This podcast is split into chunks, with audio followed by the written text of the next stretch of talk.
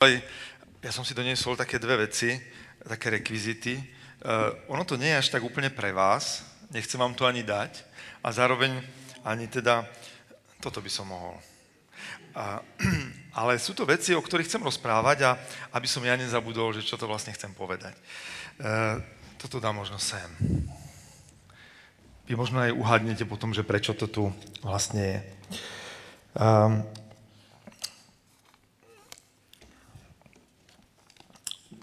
tá téma naplno je ako veľmi chytláva. E, pretože každý z nás robíme nejaké veci naplno. A okrem toho, že my robíme niektoré veci s vášňou, tak e, máme vo svojom okolí určite aspoň jedného človeka, ktorý robí veci naplno a s vášňou. Či už je to nejaký turista, to možno predstavujú tieto paličky a s takými paličkami sa preháňa po horách, alebo je to nejaký športovec, ktorý hrá futbal, alebo je to nejaký domáci kutil, ktorý keď ho stretnete, vždy vám povie, na čom pracuje, čo plánuje vyrobiť nejakú vo svojej rodine, vo svojej záhradke. Alebo sú to možno cestovatelia, ktorí sa s vami podelia o tom, že akú cestu plánujú, alebo kde boli a čo zažili. Alebo nejakí gurmáni, ktorí vždy niečo dobré pripravujú a kuchtia. Keď som v nedelu ráno sa stretol s našim bratom dozorcom, tým ružomberským, tak on mi často rozprával o tom, on bol veľký gurmán, alebo je veľký gurmán, a často mi rozprával o tom, že čo pripravuje, alebo čo pripravil pre svoju rodinu eh, na, na obed nedelný. A tak mi rozprával, že také mesko s takou šťavou, nalevom, prílohou, šalátikom. A jak mi to rozprával ten kancelári, tak nielen, že som sa preniesol s ním do toho jeho sveta a slinky mi tekli, ale niekedy som aj zabudol, že aký text vlastne idem vlastne vykladať v kostole. Proste to sú ľudia, ktorí sú veľmi, veľmi príjemné ich stretnúť, lebo majú takú pozitívnu energiu, sú niečím niečím preplnení. A keď sa s nimi stretnete, tak viete proste, že aká bude téma, o čom sa budete rozprávať. Pred 15 rokmi ma takýto nákazlivý známy uh, pozval na turistiku. A ja som, raz za rok som chodil niekde do hôr. Ja som bol vtedy v novom zbore, Ružomberok bol pre mňa úplne nový zbor a uh, on, bol, on bol skalopevne presvedčený o tom, že hory sú niečo, čo bez čoho nemôžem žiť. Že je to niečo strašne dobré, skvelé pre môj život ja, ja som proste o tom nebol presvedčený, ale on bol veľmi dôsledný, skoro až neodbitný a jednoducho pozýval ma. Ja som odolával. A jedného dňa mi zavolal, zatelefonoval a hovorí, že David, choď do toho a do toho obchodu, kúpil som ti skialpové topánky. A sú tam pre teba odložené, sú zaplatené, len si ich vyskúšaj, ak sú ti dobré, tak si ich zober ja som prevrátil oči a povedal som, že OK, tak to je tak, tak idem. Tak som išiel a boli mi dobre. Mali síce 150 kg proti tým dnešným, aké sú už teraz také moderné, ale už som nemal výhovorku a tak som išiel s ním a, a musím povedať, že naozaj ma to chytilo. Neviem, ako to ten Jaro vedel, že je to niečo, bez čoho akoby nemôžem žiť, že je to niečo veľmi dôležité, ale mňa to chytilo.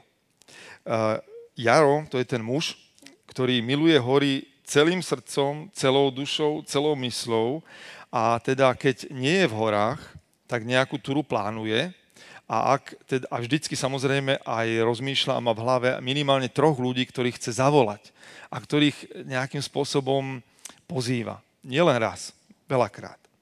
A ja keď som nad ním rozmýšľal, viackrát som nad ním rozmýšľal v tom kontexte toho kresťanstva, tej našej misie, tak som si uvedomil, že tak ma niekedy zahambil, lebo som si povedal, my ako kresťania máme v ponuke toho najlepšieho sprievodcu. Alebo tu celoživot, môžeme to povedať tak, že celoživotnú turistiku s tým najlepším sprievodcom, aký, aký je na tejto planéte. A niekedy, keď sa pozrieme na ten svoj život, tak mám, mám pocit, že aký by sme o tom neboli presvedčení pretože nepozývame do toho života ďalších ľudí, alebo keď pozývame, tak veľmi, veľmi nesmelo. V tomto Jaro je oveľa lepší. Veríme tomu, že je to niečo skvelé pre nás, aj pre našich blízkych, pre našich kamarátov. Mám preto pre vás prvú otázku. Skúste si na ňu zodpovedať akú vášeň, aké nadšenie môžu vidieť ľudia v tvojom živote. Čo robíš tak naplno, čo naozaj povedia, že tak toto je pre jeho život. A ak, ste, ak, ak si nie ste istí, tak možno, a máte vedľa seba nejakého blízkeho človeka, tak sa ho spýtajte. Možno vám dá takú užitočnú spätnú väzbu a, a dozviete sa, že ako vás vníma vaše okolie. Čo je to vecou, čo robíte s vášňou? Myslím si, že každý máme nejakú vášeň. Myslím si, že hlboko v nás je vložená taká túžba do niečoho sa vložiť naplno.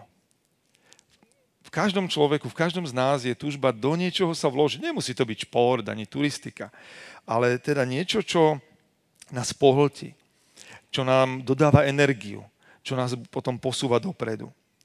Ja ako muž musím povedať sám za seba, že, že v mojom vnútri sú nejaké túžby, možno otázky, ktoré, ktoré nemôžu byť zodpovedané ani pred televíznou obrazovkou, ani pri chladničke.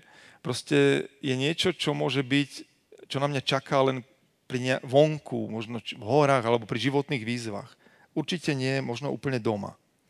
A, a myslím si, že toto je niečo, čo, na čo akoby som zareagoval, keď ma ten môj kamarát pozval na. Že sme stvorení k niečomu, teda k tomu, aby sme vložili svoju, svoj život, svoju energiu, celú bytosť do niečoho, aby sme to milovali. A, a už to tu bolo povedané, že z celého srdca, z celej duše, z celej mysle, z celej sily, čiže, čiže mysel, rozum, vôľa, emócie, telo. Sme stvorení, aby sme do niečoho vložili svoju, svoju energiu. Totiž nie je jedno, do čoho to vložíme, pretože e, to, do čoho tú svoju energiu vložíme, to nás potom bude ovplyvňovať. To nás bude premieňať. E, na základe toho budeme možno aj vyzerať, na, na základe toho budeme mať nejakých kamarátov, budeme si usporiadovať svoj čas.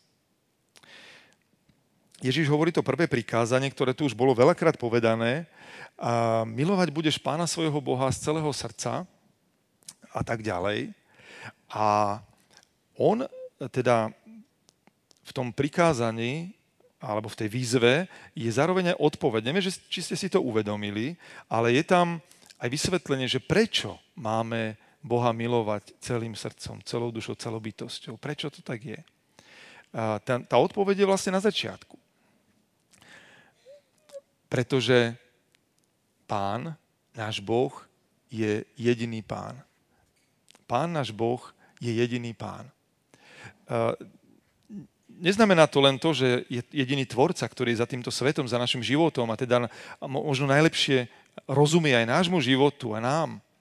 Ale znamená to to, že je jediný pán, ktorému, keď sa necháme pohltiť, alebo keď do neho vložíme svoju nádej, svoju energiu, svoj život, tak ten náš život bude v bezpečí, bude vyrovnaný, bude slobodnejší a radostnejší. Pretože sú aj veci, ktoré, do ktorých, keď vložíme svoju energiu, ktorými keď sa necháme pohltiť, tak ten náš život začnú ničiť. A zrazu ten náš život ide k horšiemu. Pán, náš Boh, je jediný pán, ktorý náš život robí lepším, silnejším, slobodnejším. Preto je dobré, aby sme ho milovali celým srdcom, celou dušou. Pán Boh nie je ako dieťa, ktoré by chcelo byť stredobodom pozornosti. Niekedy nám to môže tak evokovať, že tak Pán Boh chce, aby sme ho milovali jeho iba celým srdcom, celou dušou. Nie je v tom taká kvapka ješitnosti? Ako, ako dieťa, ktoré si povie, že otci, mami, všimnite si ma, milujte ma, ja som tu. Pán Boh to robí preto, že mu ide o naše šťastie. Nie on bude šťastný, keď my vložíme svoj život. Bude sa tomu radovať, ale my budeme šťastní. Náš život bude požehnaný. Doniesol som si ešte jednu vec, túto korunu a neviem, je to taká kvízová otázka, že e, čo si myslíte, alebo možno štušíte, že uh, akú má spojitosť táto koruna s tým dnešným dňom? Viete niekto? Áno, korunovali kráľa. Dneska je veľký deň pre Britániu. Je to udalosť číslo jedna, pretože v Británii korunujú nového kráľa, toho Karola III. Po 70 rokoch panovania Alžbety II. zrazu on je korunovaný a on je kráľom. Od tejto chvíle, chvíle až do až do jeho posledného výdychu ten, sa budú ľudia, ktorí sa o, o neho budú starať, o toho kráľa, ktorí sa budú zabezpečovať bezpečnosť, pohodlie, proste budú s ním, budú sa starať o jeho život. A neviem, či viete, že keď král ide na alebo kráľovna išla na návštevu nejakú zahraničnú. Samozrejme, brali jej množstvo vecí, jej osobné potreby. Vždy berú jednu vec, ktorá je najdôležitejšia zo všetkých. Vedeli by ste niekto? Koruna? Nie.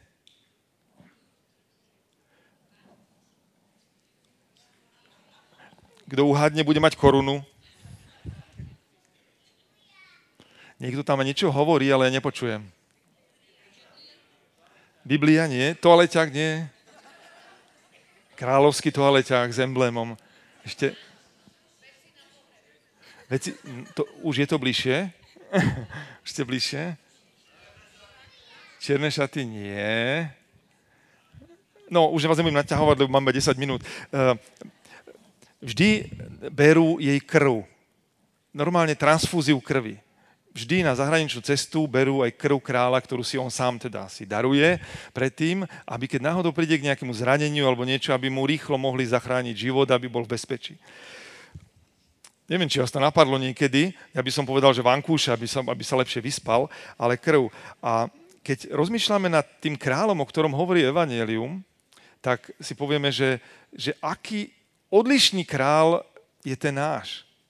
Akým odlišným kráľom je Pán Ježiš Kristus. Že on proste niečo úplne iné, že on nemá žiadne takéto maniere, nároky, ani tú svoju ochránku, ale on bol úplne opačný, že on naplno žil pre nás. Naplno žil život pre nás až do takej miery, že on si tiež niesol tú svoju transfúziu, môžeme to tak obrazne povedať. A nenechal si ju pre seba, ale, ale dal ju nám. Na kríži vykrvácal pre nás. Vydýchol pre nás. On je tým kráľom, ktorý žil naplno pre, pre teba aj pre mňa. Aby sme my mohli raz naplno žiť pre Neho a pre ľudí okolo nás. A to posledné je, že chcem vám povedať, že je jedno miesto, kde môžem stretnúť tohto kráľa ako svojho, svojho záchrancu. A stretávam ho tam pomerne často. E, keď som hovoril o tých horách a o tých koničkoch, tak možno aj preto, že už to tu bolo povedané, nejaký predrečník do obeda povedal, že neexistuje na život, že neduchovný a duchovný, že všetko je duchovné. Aj keď idete na hory, alebo keď kopete v zahradke a tešíte sa zo života, tak je to, je to duchovné. Keď ja chodím po horách, už momentálne trošku pomenie, lebo v Petržalke nie sú až také hory a tie Liptovské sú veľmi ďaleko, tak tak na tých horách ja vnímam, že Ježiš je so mnou, že on je môj sprie, sprievodca, môj taký parťak, že jednoducho spolu obdivujeme tú krásu, ktorú on stvoril. Ale je jedno miesto, a, to, a nie je na, na horách, e, kde ho môžem stretnúť ako svojho záchrancu. A to je miesto, kto, pred ktorým my muži, aspoň teda ja hovorím sa, sám za seba ako muž, eh, veľmi utekáme. Utekáme často k tým adrenalinovým športom, na hory a kade tade.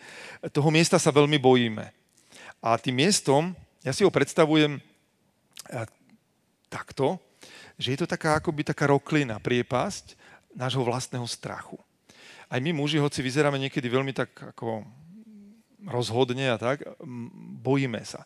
Bojíme sa vlastného zlyhania, bojíme sa, že stratíme nejakú hodnotu, stratíme sa, že, bojíme sa, že, že stratíme kontrolu nad našim životom a, a, a ten strach uh, je niečo, pred čím utekáme. Ten je akoby v tej hĺbke tej priepasti a do tej priepasti nechceme zostúpiť. Radšej ideme na tie kopce, ale nechceme ísť do, toho, do tej priepasti. Ale ja chcem povedať, že práve v tej hĺbke toho svojho strachu som stretol Ježiša, že v, tom, v tej priepasti tam na mňa čakal.